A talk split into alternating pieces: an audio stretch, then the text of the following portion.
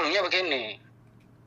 Eh, kalau kita melihat kasus Lapindo atau eh, penyelesaian kasus Lapindo hanya berdasarkan kepada pembayaran eh, kompensasi terhadap tanah dan bangunan, kita mengerdilkan situasi sesungguhnya yang sedang dihadapi oleh korban gitu. Belum lagi ditambah dengan stigma pada waktu itu bahwa korban Lapindo itu udah kaya-kaya. Sehingga ketika korban Lapindo berusaha cari tempat kontrak saja, harganya itu bisa kemudian itu berkali-kali lipat gitu. Hmm. Kemudian seolah-olah itu baik oleh media ataupun oleh publik secara luas hanya dilihat bahwa problem mereka itu cuma hilangnya tanah dan bangunan.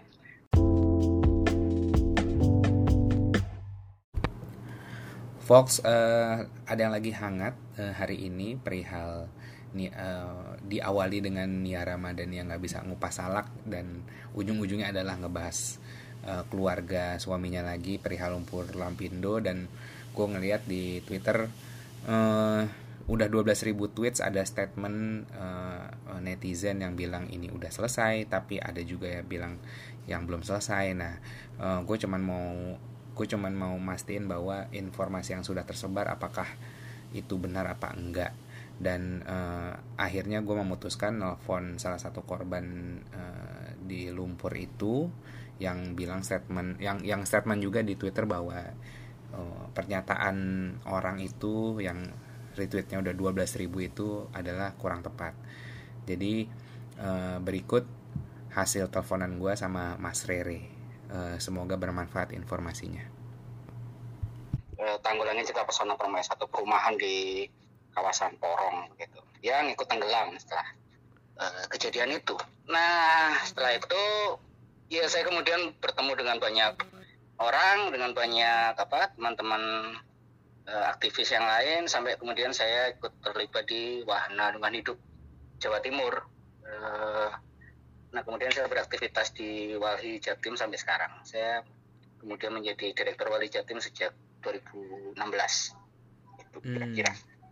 Nah, itu informasi-informasi yang ada di Twitternya Mas Rere tuh bener-bener Mas Rere dapetin, maksudnya kayak experience sendiri atau memang dari info-info di sekitaran sana aja? Eh, dia campuran ya. Beberapa hal itu tentu saja yang eh, saya alami sebagai korban. Kedua yang tentu saja yang saya amati sebagai pendamping begitu eh, untuk mengerjakan advokasi kasus tersebut. Karena kan kemudian eh, di Wali Jatim kami melakukan beberapa kajian tentang kasus Lapindo, mulai dari riset soal logam berat eh, sampai kemudian bahasan soal regulasi. Itu kenapa kemudian kami ya tentu saja membuka dokumen-dokumen tersebut. Gitu. Oh, Mas Rere boleh diceritain nggak kayak kalau dari format tulisan Twitter yang tadi nih kan panjang panjang lumayan panjang nih. Kalau misalnya diceritain boleh nggak diceritain sedikit eh, versi suaranya nih? Kalau yang Mas Rere lihat, kenapa Mas Rere bisa bereaksi kayak, loh, kok ini begini ya? Harusnya begini, begini, begini. Boleh gak Mas Rere? Eh, wah, sebentar. Eh, sebentar ya. Oke, Iya kalau apa yang data spesifik tentu saja masih saya harus apa ya saya bukan orang yang menghafal luar kepala meskipun saya cukup akrab dengan eh, kasus tersebut. Nah tapi yang paling utama itu kenapa saya kemudian merespon eh, tweet itu adalah pernyataan awal eh, yang menyebutkan bahwa grup Bakri tidak terkait dengan eh, apa Lapindo gitu. Nah, menurut saya itu itu yang langsung menggelitik gitu ya eh, di awal gitu. Bagaimana mungkin satu kasus yang sudah sedemikian gamblang gitu, sudah sedemikian gede, tiba-tiba ada orang yang menyebut eh, PT Lapindo tidak terkait dengan kasus semburan lumpur Lapindo gitu. Nah, itu yang kemudian membuat saya eh, berpikir untuk membalas eh, tweet tersebut. Nah, saya kan melihat ada tiga hal yang dicoba disebutkan ya dalam tweet itu itu yang menurut saya ada disinformasi di di sana satu itu sendiri menyebutkan bahwa grup Agri itu tidak terkait dengan eh, lumpur lapindo gitu. Lapindo tidak sama dengan Bakri begitu kalau dia menyebutnya. Iya. Yang kedua eh, Lapindo sudah dinyatakan tidak bersalah. Yang ketiga bahwa keluarga Bakri sudah memberikan santunan atau sodakoh gitu ke itu lucu sih sodako itu sih. gitu. Iya santunan atau sodako nah menurut saya itu fatal sebagai eh, apa informasi yang sampai saat ini tuh saya lihat dia 12.000 retweet gitu. Eh, kayak kayak jangan sampai orang malah si 12.000 ribu retweet ini orang jadi percaya gitu kan Lah, eh, saya melihatnya harus ada informasi penyeimbang kan di dalam situasi itu gitu. Makanya kemudian saya membalas langsung membalas di eh, apa me- me-retweet eh, tweetnya dia gitu. Retweet. Nah. Eh, yang kemudian saya jabarkan tiga hal eh, itu tadi gitu. jadi hal hal Terkait- pertama hal pertama adalah bahwa eh, Hal pertama bahwa Lapindo eh, itu bagian dari grup Bakri gitu. Oke bahwa Lapindo itu Bagu Bakri melalui Energi Mega Persada begitu. Energi Mega Persada itu pemegang 100% eh, saham di PT Lapindo Berantas pada waktu itu pada 2006. jadi nggak cuma pada waktu 30% persen kejadian. doang ya Heeh, gitu. Saya nggak tahu angka 30% dia itu didapat dari mana gitu. Kalau didapat dari saham maka saham eh, grup Bakri ke PT Lapindo Berantas itu 100% melalui Energi Mega Persada. Kalau yang dipermasalahkan adalah participating eh participating interest itu juga bukan 30%. Eh, participating inter- interestnya eh, PT Lapindo Berantas di blok Berantas itu 50% gitu. Dia menguasai 50% dari blok Berantas. Jadi kalau di migas itu kan eh, mereka mendapatkan wilayah itu dalam bentuk blok-blok begitu ya. Nah, Hmm. ada satu blok di Jawa Timur itu blok migas di Jawa Timur yang dipegang oleh tiga perusahaan, namanya blok Berantas. Nah, blok Berantas ini dikelola bersama oleh tiga perusahaan. Eh, satu pada waktu itu pada 2006 sekali lagi 2006 itu dikelola oleh tiga perusahaan. PT Lapindo Berantas memegang 50%, Medco memegang 32 persen, Santos 18 persen. Jadi saya nggak tahu angka 30 persen dia didapat dari mana itu yang coba saya eh, dari apa, video itu kali video yang YouTube yang dia share itu kali ya mungkin mungkin. oke terus yang kedua apa nih Nah, eh, yang kedua soal apakah PT Lapindo sudah dinyatakan tidak bersalah. Nah, kalau dari apa tweetnya dia kan menyebut eh, putusan MA menyatakan bahwa Lapindo tidak bersalah. Nah, eh, saya mencoba mengingat kembali hanya ada sat- sekali putusan MA terkait kasus Lapindo itu adalah terkait gugatan YLBHI kepada pemerintah dan Lapindo karena pada waktu itu mereka dianggap tidak dengan sungguh-sungguh eh, memenuhi hak-hak korban gitu. Nah, Hmm. itu kan gugatan yang berbeda begitu. Itu gugatan perdata kepada eh, pemerintah dan PT Lapindo gitu. Nah, tidak mungkin eh, gugatan perdata kemudian dianggap menjadi eh, justifikasi pembenaran bahwa Lapindo tidak bersalah gitu. Memang gugatan itu ditolak oleh Pengadilan Negeri Jakarta Pusat pada awalnya. Kemudian YLBHI melakukan banding eh, dikuatkan oleh PT, gugatannya ditolak, tetap kemudian DMA juga ditolak oleh PT. Tapi itu murni gugatan perdata terkait hak eh, korban Lapindo yang dianggap tidak terpenuhi. Yang oleh majelis hakim dinyatakan oh enggak kok pemerintah sudah optimal, pemerintah dan korporasi itu sudah maksimal dan eh, apa fenomena itu tidak bisa dianggap sebagai kesalahan mereka semata gitu. Tapi dia tidak bisa dipakai sebagai justifikasi. Satu-satunya yang bisa dipakai sebagai justifikasi untuk mau bilang Lapindo salah atau tidak itu harusnya adalah eh, pidana begitu. Eh, oh nah, jadi di salah rumus ya pidana- salah rumus Iya, nggak bisa pakai begitu. Gitu. Nah, kalau yang di pidana, memang kemudian Polda Jawa Timur waktu itu memegang eh, apa penyelidikan perkara itu. Gitu. Sudah ada beberapa eh, pihak yang dipanggil, gitu, baik dari perusahaan maupun eh, beberapa keterangan ahli. Nah, kemudian di akhir Polda Jawa Timur meng SP3, mengeluarkan SP3, gitu, surat perintah penghentian eh, penyidikan. Hmm. Nah, tapi problemnya pada waktu itu Polda mengaku tidak bisa menemukan korelasi gitu antara semburan itu dengan pengeboran yang eh, bagi kami ya, itu aneh gitu karena ada begitu banyak eh, bukti penelitian yang bisa menunjukkan eh, korelasinya gitu. Hmm, iya iya. Aku juga lihat Jadi di pada waktu itu Mas. kami menganggap bahwa Polda Jawa Timur hanya menggunakan eh, pandangan dari ahli-ahli yang menyebutkan bahwa semburan itu adalah fenomena alam. Gitu. Nah kemudian saya menyatakan juga ada satu pertemuan di Cape Town di sekitar Oktober 2008 begitu pertemuan para ahli geologi yang membahas juga tentang fenomena ini pada waktu itu masih menjadi satu perdebatan besar. Nah dalam eh, pertemuan para ahli geologi di Cape Town itu eh, memang mereka tidak bisa mendapatkan keputusan eh, final begitu ya. Iya. Tapi bisa dilihat bahwa dari komposisi para ahli geologi sebagian besar menyebut bahwa kejadian itu akibat dari eh, pengeboran begitu. Hmm. Jadi ada 42 ahli yang menyebut bahwa itu adalah bagian dari pengeboran. Kemudian 13 ahli menyebut itu kombinasi antara pengeboran dan gempa Jogja yang terjadi dua hari sebelum eh, kejadian lumpur Lapindo. Kemudian ada 16 ahli yang Hmm. menyatakan bahwa mereka belum bisa mendapatkan kesimpulan siapa penyebabnya dan hanya ada tiga ahli yang menyatakan bahwa lumpur Lapindo itu terjadi karena gempa Jogja. Gitu.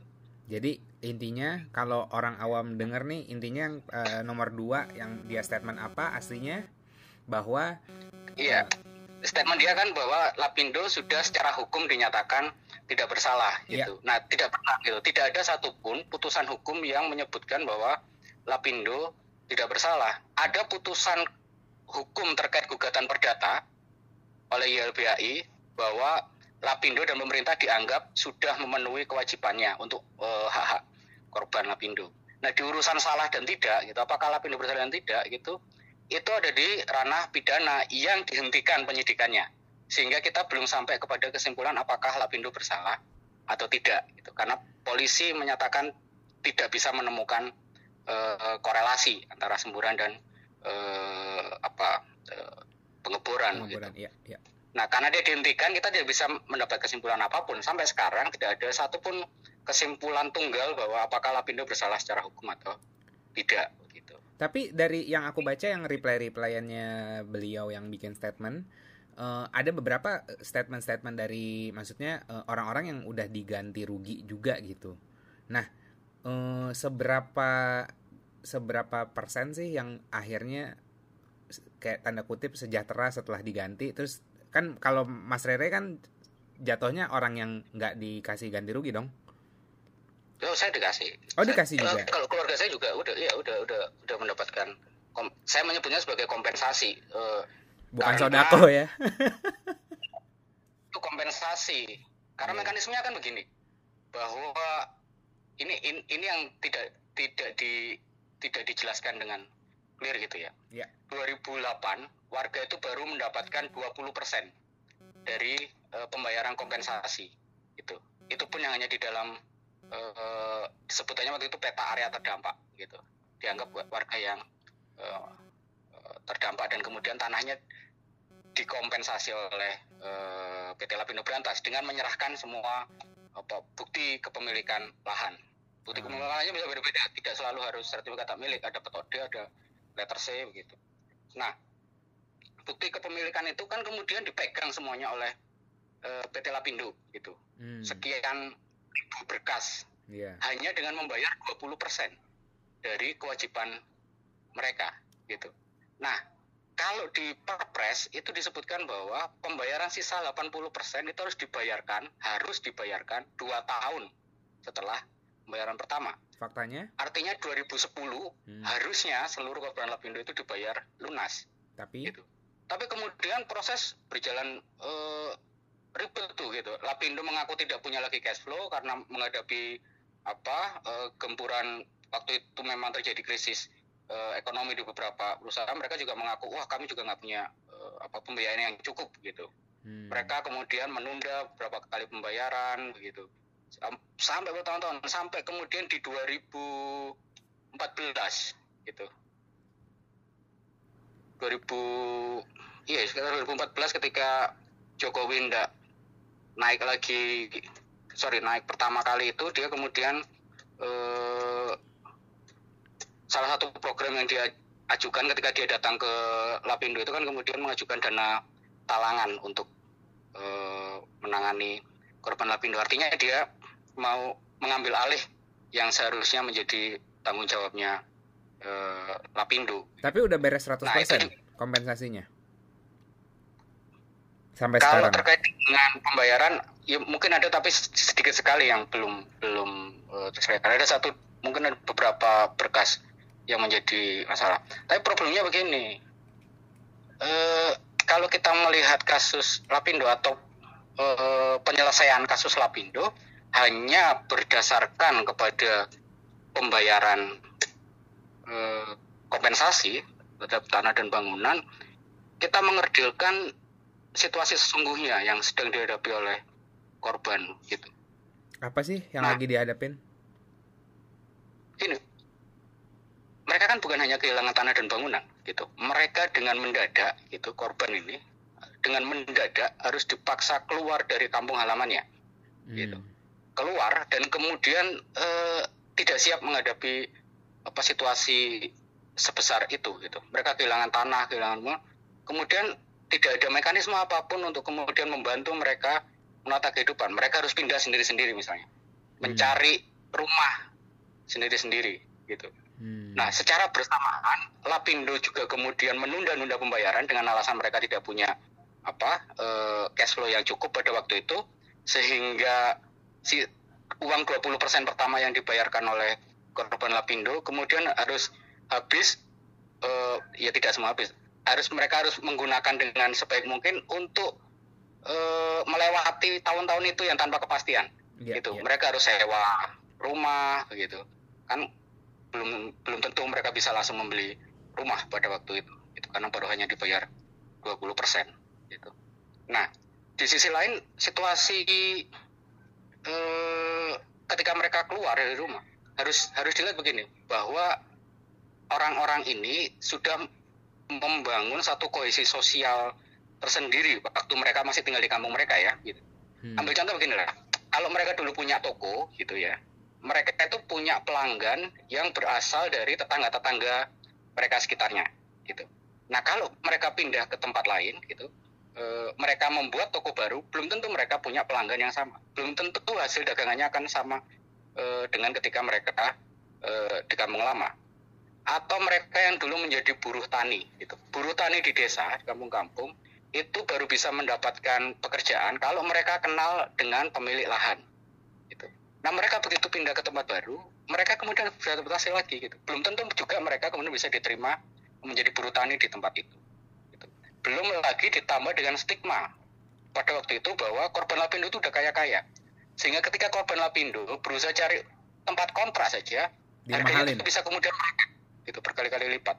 Gitu. Hmm. Mereka mau apa bekerja serabutan juga kemudian dipandang sini situ kalau kamu ini udah kaya udah dapat duit dari Lapindo kenapa mau kerja kayak begini nah itu stigmatisasi itu kemudian menjadi problem hmm. ditambah lagi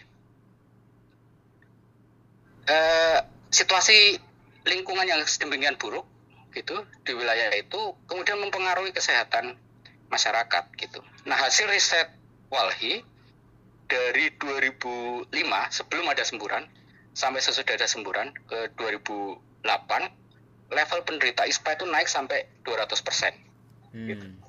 karena udara yang dihirup kan buruk sekali yeah. waktu itu gas yang dihirup gitu nah mereka juga harus spend money ya mengeluarkan duit untuk uh, apa membiayai kesehatan mereka gitu. Intinya mereka menghadapi situasi yang sangat luar biasa besar itu dipaksa keluar dari rumah harus kemudian berpindah mencari tempat baru belum lagi dengan semua stigmatisasi kehilangan pekerjaan belum tentu bisa langsung kembali menghidupkan ekonomi mereka meskipun mereka berusaha membangun ekonomi dari nol ditambah lagi dengan situasi lingkungan yang buruk. Semua itu berkumpul menjadi satu yang kemudian seolah-olah gitu baik oleh media ataupun oleh publik secara luas hanya dilihat bahwa problem mereka itu cuma hilangnya tanah dan bangunan. Sehingga ketika kemudian disebutkan bahwa oh itu sudah dibayar semua dapat rumah gitu. Oke sekarang mereka dapat rumah tapi ekonomi mereka berantakan gitu. Sekarang mereka dapat rumah tapi kesehatan uh, terus menerus uh, terganggu terutama mereka yang masih tinggal di wilayah uh, dalam radius 10 km di sekitar uh, semburan lumpur lapindo gitu.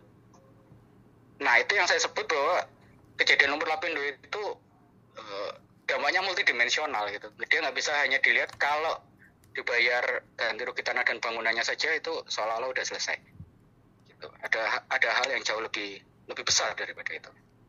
Tapi apakah itu jatuhnya maksudnya hmm, gimana sih ngitungnya kalau misalnya itu kan yang benar sih maksudnya yang Mas Rere jelasin kayak multidimensional sampai ke anggapannya lingkungan terus cari kerja dan stigma-stigma itu. Nah, eh, ngitungnya gimana kalau dia mesti ganti rugi sih? Oh enggak, orang itu nggak harus diganti dengan duit gitu kan hmm. kehidupan itu kan nggak semuanya diganti dengan duit gitu orang menata kehidupan itu nggak harus semuanya diganti mulai dengan duit. Oh pekerjaan saya sekian. Nggak nggak harus gitu. Tapi hmm. pemerintah itu tidak punya mekanisme untuk memastikan uh, pemulihan dari korban pelapindo begitu kejadian terjadi.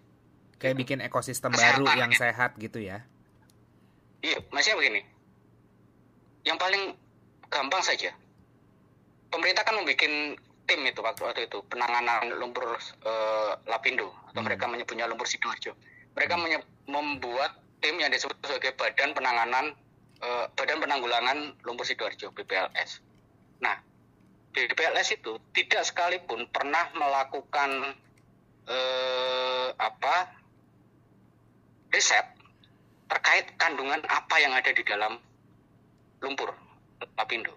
Gitu. Hmm Padahal, Padahal sebenarnya penting. Dia ya? akan sangat menentukan. Ah, iya, iya, kalau iya, iya. ada kadar berbahaya di dalam lumpur lapindo, apa yang kemudian harus segera iya, iya, dilakukan. Iya, iya. Bali dari 2008 ke 2016 kami menemukan setidaknya ada dua logam berat dan satu, dua jenis uh, hidrokarbon, polisiklik aromatik hidrokarbon. Dua logam berat yaitu kadmium dan timbal dan dua uh, hidrokarbon dalam bentuk benzen antresin. Gitu. Nah, kedua zat ini kalau kemudian terus menerus dihirup terpapar kepada manusia ya lama-lama kemudian mereka menjadi sakit. Nah tapi kalau mereka sendiri BPLS e, pemerintah tidak pernah membuat satupun kajian soal itu, mereka bahkan tidak siap, tidak tahu malahan atau tidak mau tahu e, apa bahaya kesehatan yang sedang dihadapi oleh korban lapindo gitu. Nah ada banyak treatment yang sebenarnya bisa dilakukan eh, gitu. Yang paling mudah gas H2S yang keluar dari semburan lumpur lapindo sekarang. Gitu. Nah gas H2S itu sebenarnya bisa ditreatment dengan beberapa jenis uh, tanaman yang menyerap H2S dengan sangat cepat. Salah satunya adalah uh, apa tanaman saya lupa lagi namanya kalau udah begini. Tapi intinya intinya belum ada penanggulangan, maksudnya kayak uh, kayak apa uh, nanam-nanam pohon yang yang uh, menghirup gas itu gitu. Belum ada pengana, sampai sampai detik ini kayak belum ada penanganan penanggulangan gitu. Iya, uh, saya pikir problemnya satu mas, uh, dia pemerintah Apindo selalu hanya melihat kasus semburan lumpur Lapindo itu rumah aja hanya di persoalan ganti rugi tanah dan bangunan ya, sehingga ya, ya, sama ya. sekali tidak memikirkan uh, efek-efek bagaimana yang adaptasi lain. masyarakat yang baru gitu. Ya, betul. Apakah ada pendampingan sosial dan ekonomi yang cukup? Pelatihan ada dibuat oleh BPLS misalnya. Tapi kan nggak mungkin menyuruh petani kemudian eh, tiba-tiba berarti jadi montir gitu.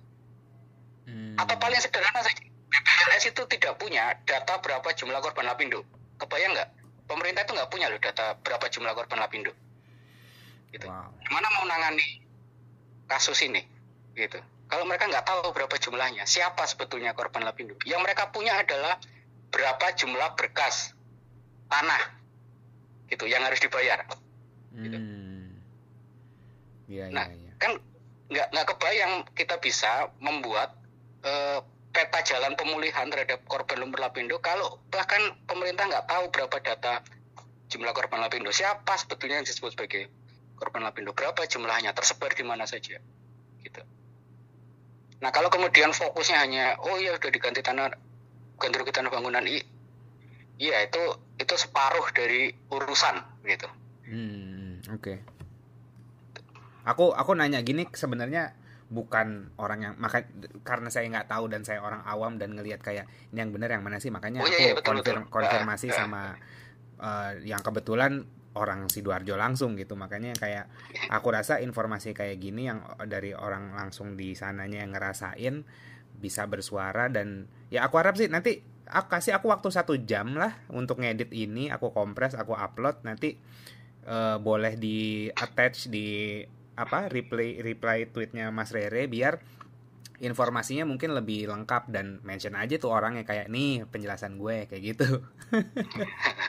Orangnya aja udah ngaku oh, dia nggak ini mas.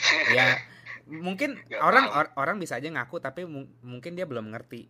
Tapi kan dengan dengan informasi yang jelas kayak gini kan oh rupanya begini aslinya dari orang yang as- langsung di sidoarjo-nya kayak gitu sih Mas Rere Oke. Iya. Tapi kira-kira begitu. Mas Rere iya hmm. tiga hal itu tadi yang balik lagi ya kalau Hmm. dari tweetnya eh, dia bahwa apakah Lapindo itu ter, ter- apa eh, tidak terkait langsung dengan Grubakri ya jelas gitu saham itu eh, Grubakri pemegang 100% eh, saham PT Lapindo gitu apakah Bakri sudah dinyatakan tidak bersalah secara hukum oh, jelas enggak kan pembuktian bersalah tidak bersalah itu ada di pidana dan pidananya dihentikan. Sama sekali belum ada eh, putusan hukum apa pun terkait eh, status bersalah dan tidak bersalahnya Lapindo. Gitu. Yang ketiga apakah itu sodakoh atau santunan? Ya jelas enggak. Itu eh, ada kepres eh, yang kepres dan kemudian diperbaiki menjadi perpres yang mewajibkan Lapindo untuk kemudian menangani eh, apa pembayaran untuk kompensasi. Dan itu tidak menjadi ukuran apakah korban Lapindo itu sudah sejahtera atau enggak gitu. Karena ya, dia hanya sebagian kecil dari problem yang sedang dihadapi oleh korban Lapindo sekarang gitu. Penggantian tanah dan bangunan itu sebagian kecil dari problem yang sedang dihadapi masyarakat sekarang. Ada problem jaminan kesehatan ada problem pendidikan sampai sekarang itu tidak ada satupun sekolah yang tenggelam yang sudah dibangun lagi oleh pemerintah gitu Hmm. ada sekitar ada sekitar 63 institusi pendidikan dari SD sampai terus eh, ketampungnya SMA. ketampungnya ke mana aja eh, dia sis- kemudian pindah ke sekolah-sekolah yang ada di sekitarnya yang masih Ah. ada tapi sekolah-sekolah yang sudah tenggelam itu itu tidak tidak bisa dibangun ulang oleh pemerintah gitu ya akhirnya yang sekolah-sekolah swasta itu berusaha membuat sendiri ada yang bikin di ruko ada yang bikin di sis- bekas eh, apa eh, toko bangunan begitu jadi mereka harus kemudian survive dengan dirinya sendiri tidak ada satupun usaha pemerintah untuk memastikan layanan pendidikan yang sudah tenggelam itu berlangsung kembali begitu Hmm. Nah, hal-hal begini itu eh, sering kali dilewatkan gitu. Seolah-olah ah, udah diganti, udah dapat duit kayak gitu. Enggak semudah itu gitu. Iya iya iya. Masih berarti ya ya impactnya banyak nggak nggak sekedar duit-duitan doang Iya, lah, itu, gitu. itu yang saya sebut bahwa kasus Lapindo itu adalah bencana multidimensional. Jadi bisa dipandang dengan hanya satu sisi bahwa orang udah dibayar eh, tanah dan bangunan enggak ada ada dampak sedemikian besar. Ada dampak ekologis, ada dampak ekonomi, ada dampak sosial gitu, di dalam kasus ini. Alright, Mas Rere, thank you banget informasinya lengkap sekali. Hmm, Oke. dan dan ya mudah-mudahan mudah-mudahan berguna lah informasinya buat nanti teman-teman yang aku ngeliat soalnya beberapa tweet eh, ada yang kayak bingung nih bingung nih gitu mudah-mudahan bisa menjawab aja sih Oke, oke. iya Mari, eh, Mas Rere thank you banget nanti aku mungkin eh, ngechat sedikit perihal backgroundnya eh, Mas Rere biar aku nggak salah ketik jadi mungkin aku minta tolong banget Mas Rere ketik eh, background singkat aja buat buat aku jelasin ke pendengar Oke, nanti Mas Rere, eh, iya eh, salam buat orang-orang di sana. Semoga cepat pulih lah dan kapan-kapan mungkin aku nggak aku nggak terlalu sering ke daerah Jawa sih, tapi at least aku nambah teman satu lah di daerah sidoarjo. Oke, ya. Iya. Siap, siap. Iya, Mas Rere, thank you ya Mas Rere ya. Sehat selalu. Sama-sama. Terima luck. kasih. Assalamualaikum. Waalaikumsalam.